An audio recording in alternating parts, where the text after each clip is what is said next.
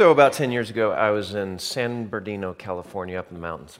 I was at a place that was quite familiar to me. I had been there many times. It was a very special place. God had actually met me there many, many times.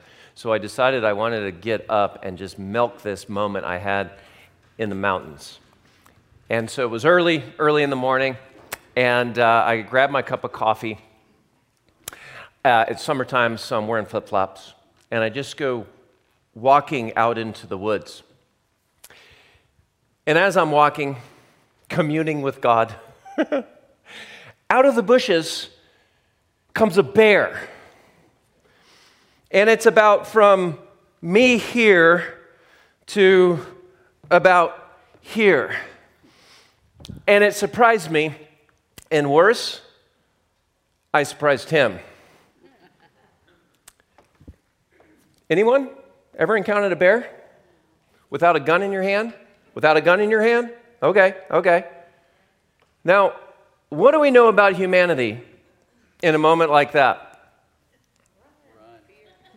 Right. There is a survivalistic instinct. We've known this um, for over a century now, and, and we have options in a moment like this.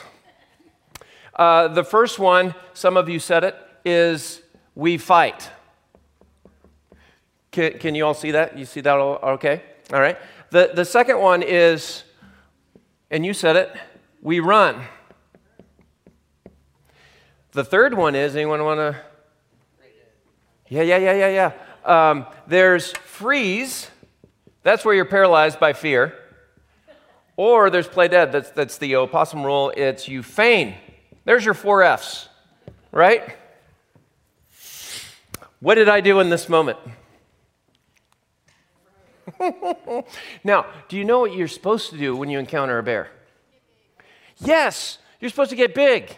And uh, if you're running the sound here, you might want to lower the volume because you're supposed to go, Rah! you're supposed to look crazy, like you're the one with rabies. That's your best shot at survival. Here's what I did. I don't know if I can do this. Can we bring the stage lights up just a little bit up, up here? Uh, I'm just going to, I'm not going to do that. Hold on.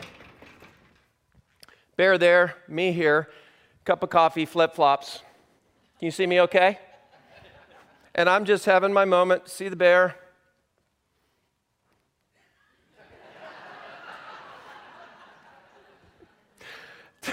and then I get about 10 feet away, and I finally have the courage to just look. And apparently, I scared the hell out of that bear because it went the other way. It was awesome. It looked at me, and the, it, was, it was an amazing moment of, of, of God's creation because that bear just went bounding back down. And you know, when we walk through the woods, we work our, our way around things. It just went boom, and I just saw like bushes and trees go.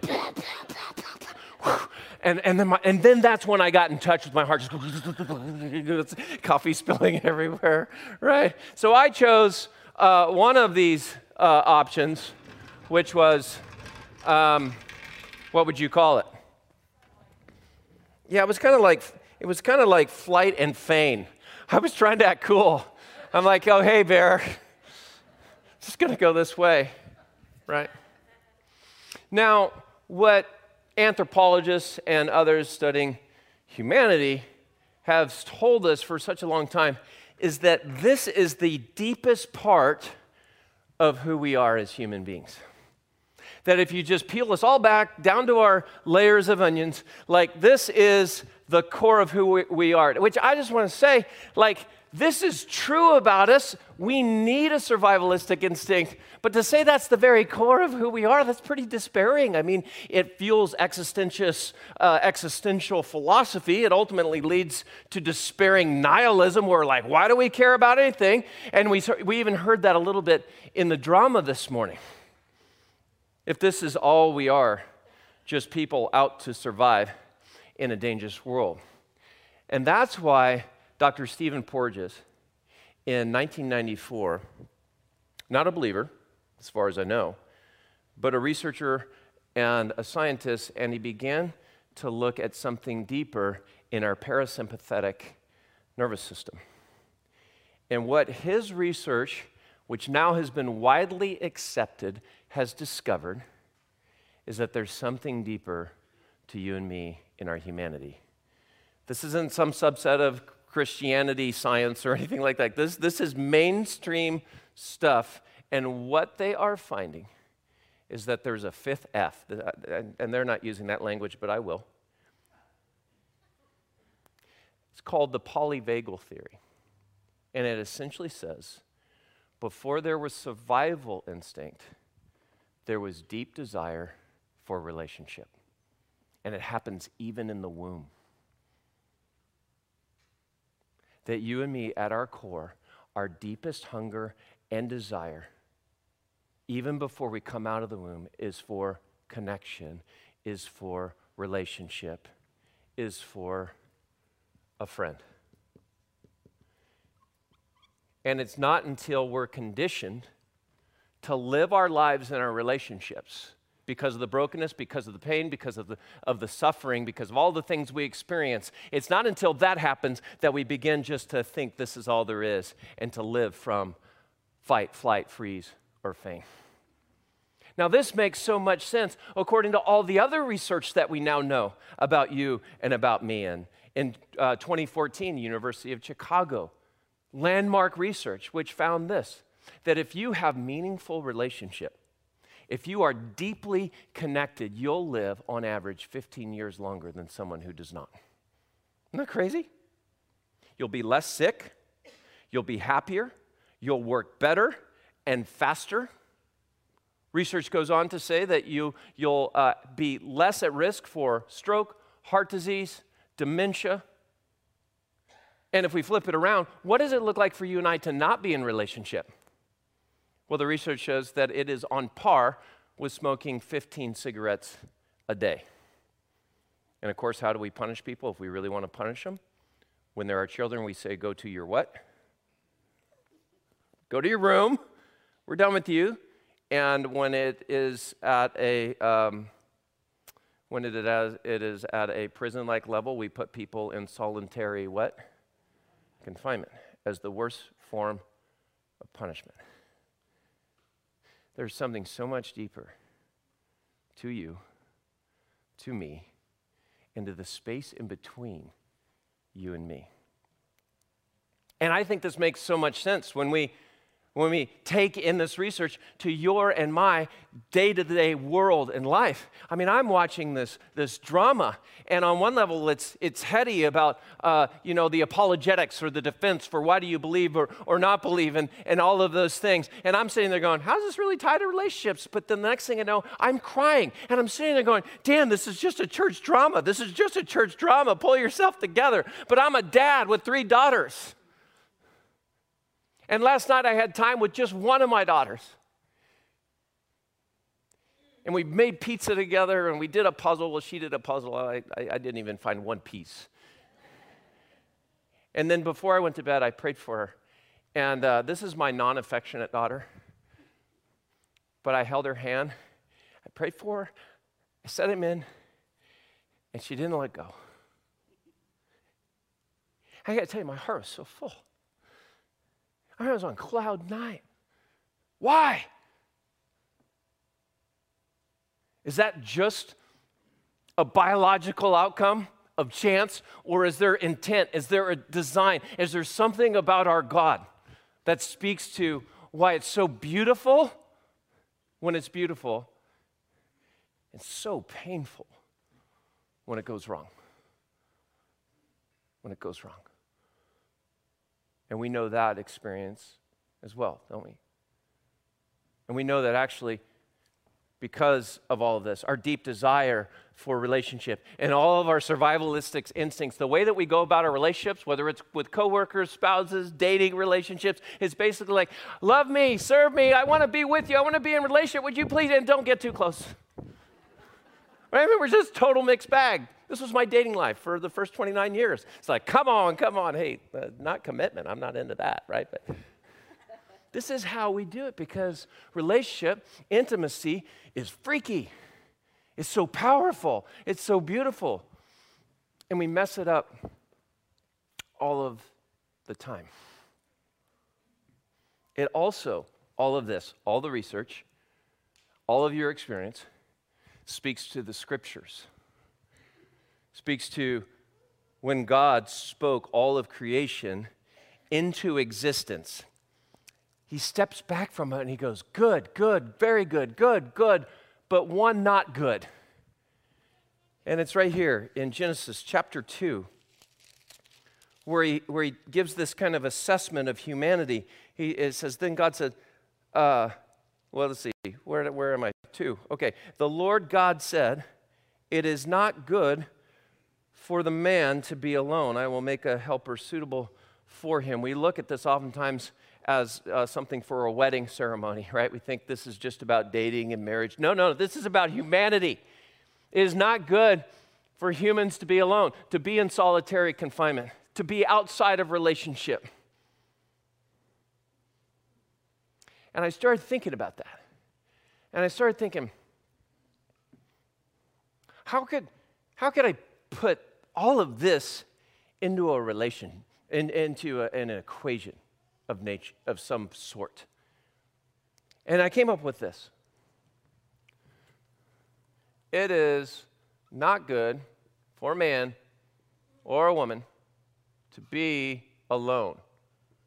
And God seems to be saying, in all of my creation, there's one thing that there needs to be something more, that it's not good for a man not to have relationship, belonging, connection, and that there's an incompleteness. This is amazing. This is before, if you've studied the Bible and if you know this little part in Genesis, sin's going to come later. This is before sin even happens. God stepped back and he goes, mm, finishing touch. I need to add a finishing touch here to this, this majestic, beautiful creation.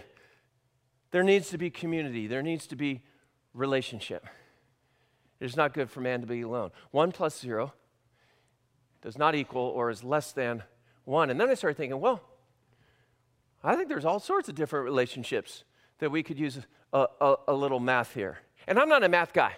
Like Sean was saying, I, I married a, a, basically a math major. My mom was a math teacher. My brother's a math teacher.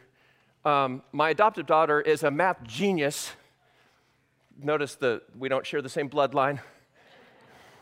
and, um, and yet I started thinking, well, I started actually looking at Blaise Pascal, the mathematician philosopher, and he, he talks about this. He's, uh, uh, look with me here, I'll just put this up on the screen. Here's what he says about the fact that there's different types of people when it comes to math. To speak freely of mathematics, I find it the highest exercise of the spirit but at the same time, I know that it's so useless. Great quote? How many of you, math, high, highest exercise of the spirit? It's the most amazing thing. How many of you are math folk? Just raise your hand. Be proud. Just rock it. Not seeing many. Online, go ahead and post it in the chat, right? How many of you just go, it's useless. It's, why, why do we even have math? Go ahead, raise your hand. A lot, lot more proud, right? Well, pa- uh, Pascal, goes a little bit further. Here, here's, here's what he continues to say and write. Let's look at this. There are two types of minds. So he's talking about us here. Uh, the mathematical mind, and what might be called the intuitive. The former arrives at its views slowly, but they are firm and rigid. And he goes, the latter, this is the non math types, right? The latter is endowed with greater flexibility and applies itself simultaneously to the diverse, lovable parts of that which it loves. In other words, there are math folk and there are love folk.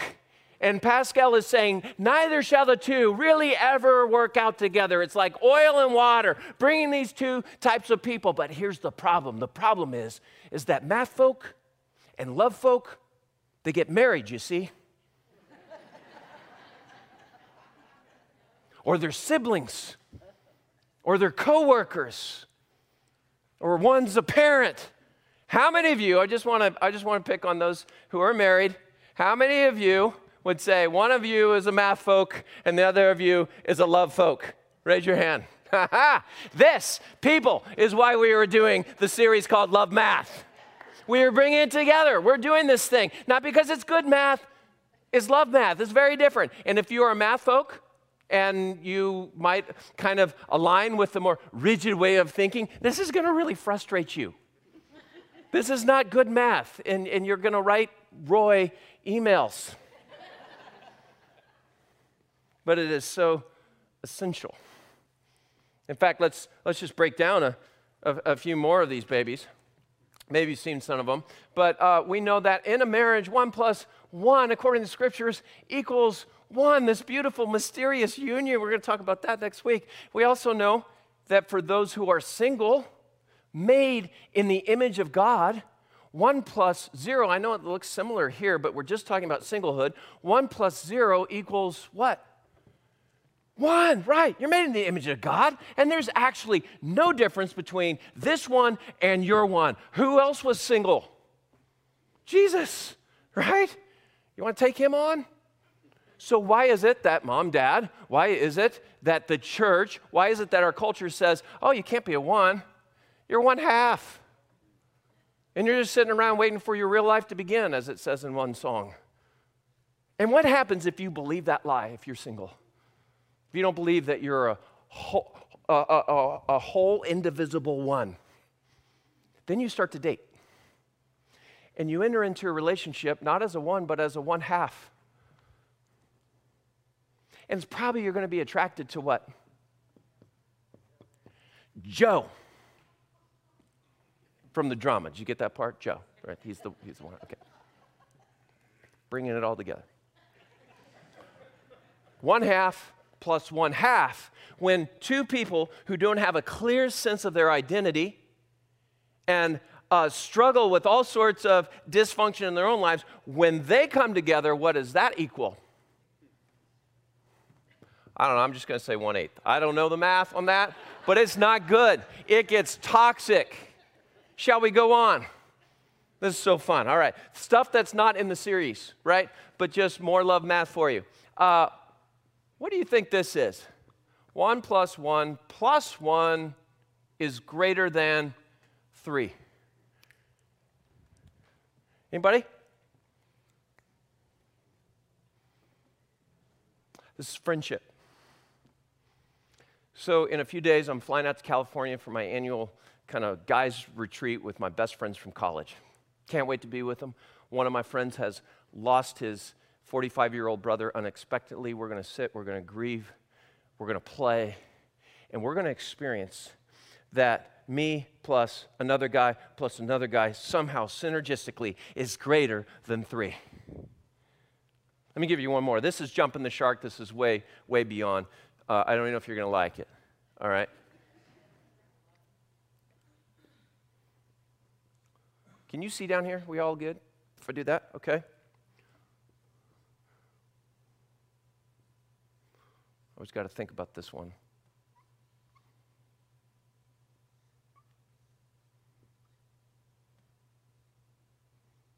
Mm, hold on. Math's tricky, man. You got to really apply yourself with such discipline. Okay, what do you think that is?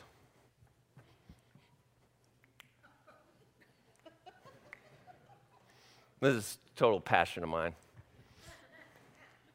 Okay, little I, one of you, one of you, little I equals dominant I, two little u's. Notice the u's are not facing each other. Come on, does anybody want to just guess? I should have brought, brought like candy to throw if you got this right or something. All right, this is the equation for technology. You got your little iPhone here, and you're just doing this, and the other person that's supposed to be your most important relationship, and you're just doing this. Go to a restaurant, it's all you'll see. People out to connect, doing, doing this, and the next thing we know, we are losing our humanity and losing our relationship for all of its good. I don't know. Did we jump the shark on that, or does that speak to you? Do these relationships speak to you? Do you find yourself in them? Let me give you one more just because I think it's important. Uh,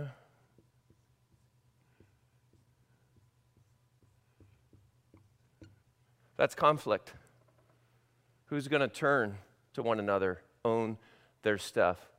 All of these relationships come from one key relationship. It's kind of like the unified theory that Einstein's been looking for, the grand theory. There's one relationship that will speak to the power of this, to the beauty of that, to the uh, indivisible power of being one. There's one relationship and equation that's going to speak to why it hurts so much and why we live in so much pain and why there's so much conflict. And we're going to find it right here in the very nature of, of who God is. In fact, in fact we, we see it right in verse 1 of Genesis, the very first words out of the Bible. We see this little hint of it it says, In the beginning, God created the heavens and the earth. And the word for God is fascinating. Here's why it's fascinating because we receive, like, like branches from the root, we receive our story as being Jesus followers from the Jewish people. The Jewish people were monotheistic, which means they believed in one God. And they were surrounded by cultures that believed in many gods. That's called polytheistic. And so the, the heralding cry of be- believing in the one living God is that there's only one. And so when Moses encounters uh, God through a burning bush and he says, Well, who are you? God says, I am who I am, who I am, who I am, who I am. Like one God, just one. This is not the Avengers. This is not the pantheon. One God. Okay? So that's that's firm, that's tight. You can't play with that. But what, when we look at in the beginning, God created the heavens and the earth, you get into the Hebrew, that word for God is Elohim. Guess what it is? It's plural. What? Let's keep moving. We can just go a little further as we learn a little bit more about us. Genesis chapter 1, verse 26. Then God said, Elohim, plural, he says, Let us make mankind in our image, in our likeness. So God, Elohim, created mankind in his image. Wait a minute, it was, it was us. Why not there? This is all very confusing. In the image of God, he created them. What's with the our, the us, the he, the him? What, what's happening here? Right? We, we move on to Deuteronomy, to one of the just signature passages of all. This is what set everyone as a Jewish community apart from their surrounding cultures. Deuteronomy chapter 6, verse 4 Hear, O Israel, the Lord our God, the Lord is one. One, one, one, one, one, one, one, one, one, one, one. And yet, God, that word is Elohim, plural. Is this sloppy? Or is there something being revealed here about who God is? Well, what might feel like a breadcrumb here in the Old Testament, if we go to the New Testament, the, the second part of the whole book here, we're going to find a super highway of revelation. And the first place we'll see it, and I'll just describe it, is when Jesus goes to get baptized. The, the, the sky opens. Jesus, as the Son is in the water, it says, that the Holy Spirit, like a dove, descends down, and the voice of the Father says to Jesus, You are my Son, whom I love, in you I am well pleased. The voice of the Father, the Holy Spirit, the Son, and the water. Hmm. The very last words of Jesus, Matthew chapter 28. This is, this is, this is, this to me, like Therefore, go and make disciples of all nations, baptizing them in the name, notice that's singular, of the Father and of the Son and of the Holy Spirit. The name. If he was talking about three different people, you know, if he was talking about Thor and Loki and who, let's just throw out a third. Come on, Avenger fans. Stay with me. who? Iron Man, thank you. If he were talking about them, it would be in the names of Thor, Loki, and Iron Man, right? Just to get it grammatically correct. But it says in the name, that's singular. Then goes on to describe three persons Father, Son, and Holy Spirit.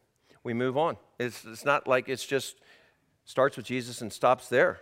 The early church and writers pick this up. Ephesians chapter 4. This will be my last one, though there could be more if we had time for it. The Apostle Paul writes in Ephesians 4 4, there is one body, that's us as a church, and there's one spirit, just as you were called to one hope when you were called one Lord, that's Jesus, one faith, one baptism, one God and Father of all, who is over all and through all. So, this making any sense yet to you? Well, let, us try another visual. Math comes in many different forms. It's what reversible whiteboards are for. So, we have God, and what we're beginning to see is this picture that God is Father, that God is the Son, that God is the Holy Spirit. And at the same time, the Father is not the Son, the Son is not the Spirit, and the Spirit is not the Father. Is this helping at all? Now, in your, in your reading, we, we uh, offer um, Bible verses to kind of track through the week, five of them. One of them is going to be from John chapter 14. And I really want you to live there. There's like, I offered you like 22 verses. Because as much as I'm showing you a little bit of the theology uh, of all this, here's what we see more than anything else we see the relationship between Father, Son, and Holy Spirit. And what we're going to see as you dig into those scriptures is you're going to see that while the Father is not the Son, etc., you're going to see that the Father loves the Son. And the Son loves the Spirit. And the Holy Spirit loves the Father. And the Father serves the Son, and the Son serves the Holy Spirit. And the Holy Spirit serves the Father. That somehow, in this beautiful picture, that began to develop, and it was a couple of centuries later. You, you won't see this word anywhere in, in the Bible. It comes about 250 years later by, a, by an early church dude named Tertullian, and he, he, he coined it from the Latin, from Trinitas. He coined this word Trinity, which means one God, three persons. Now, what we're beginning to see here is this beautiful affection within the one triune God, mutuality, even a sense of dependence in all the healthy kind of ways. Now, is it still confusing what I've done here? Just a little bit? Is it helping? Are we helping at all? Maybe? Well, in the words of my friend Dr. Dominic Scalise, he says, if you think God's relationship with himself is confusing, confusing welcome to relationships. right? Here's the point I want you to get. I want you to get that at the very core of who God is, is relationship. I want you to get the equation by which everything else flows.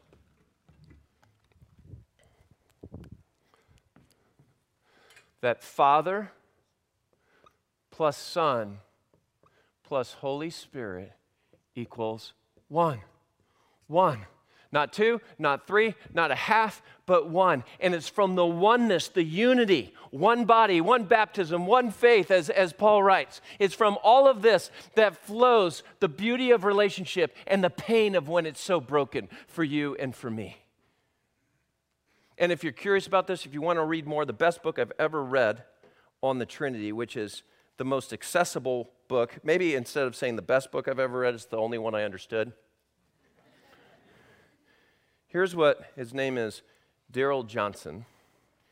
And he says this The living God is not a solitary God. The living God is not an isolated God. From all eternity, the living God has lived in relationship. Indeed, he has lived as relationship. At the center of the universe is relationship.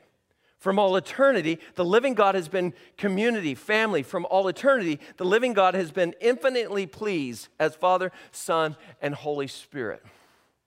As Tertullian would say, God is one, but God is not alone. And then one author I appreciate, don't always agree with, his name is Richard Rohr. Here's what he says about actually all creation. Remember when the Apostle Paul says, like, Father, Son, Holy Spirit, in all, through all? And even the drama touched in on some of like evolutionary biology and all this stuff. Look at this reflection. This is powerful. The energy in the universe is not in the planets or in the protons or neutrons, but in the relationship between them. Not in the particles, but in the space between them. Not in the cells of organisms, but in the way the cells feed and give feedback to one another. Had someone, uh, someone else also say, well, gravity's like this. Even gravitational pull is like this not in any precise definition of the three persons of the Trinity, as much as in the relationship between the three. This is where all the power for infinite renewal is at work. That's cool. And it means something about the space in between for you and for me. It informs why solitary confinement is so hard, or when from our daughter that we adopted who has an abandonment wound, we tried sending her to her room. And we said, never again. For another child, it might work. It didn't for her. Why? Because of everything we've been talking about. Why do you live on average 15 years longer? Why is when you don't have it, it's like 16 cigarettes a day? Well, it's because, according to Dr. Stephen Porges, according to the scriptures, according to the very heart of God, who at his very core is relationship, from his deep heart overflows into creation, into you and I, this deep, deep hunger for a friend and for a relationship.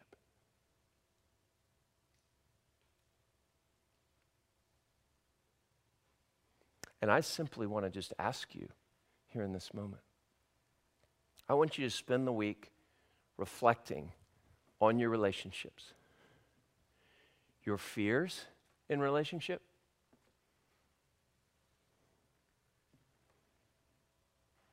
The pain of relationship. I'll give you one more. I think it needs to be named. One more relationship. Many among us have suffered divorce. When one person is in and all in in the relationship, and another one is out, it turns your whole world upside down.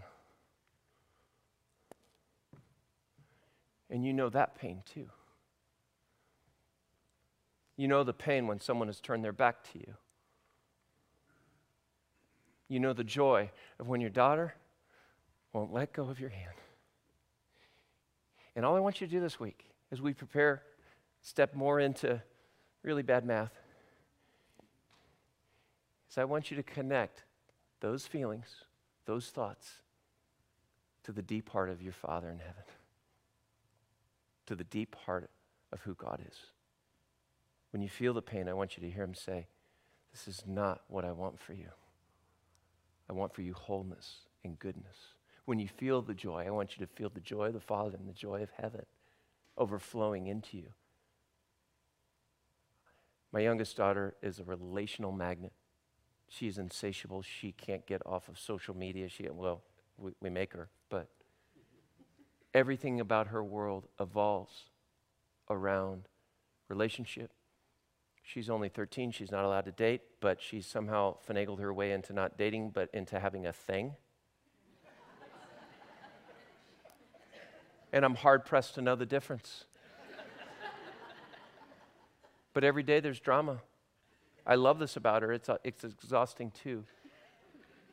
My hope and heart for my daughter. I mean, she's wired up to live from this. She's wired up for it. She's predisposed to the goodness of heaven because she loves relationships so much if she chooses that relationship which comes from the deep heart of God. That's my prayer for, for her. That's my prayer for you. That's my challenge for all of us. Every time you experience a relational pain and joy, will you connect it to what we know to be true in God as Father, Son, and Holy Spirit, who is one, but who is not alone? So let me pray for you. Lord Jesus, Holy Spirit, deep heart of you, Father in heaven. This changes everything, God, about who you are, about why you care, about what you birthed in each and every single one of us since before the foundations of the world began. That when you wired us up and dreamt us up, you did so because you want us to experience flourishing in our relationships with others and also with you. So, God, we turn to you in this moment. And we want to live from that overflow of your deep heart. And it's in the name of the Father, Son, and Holy Spirit that we pray. Amen.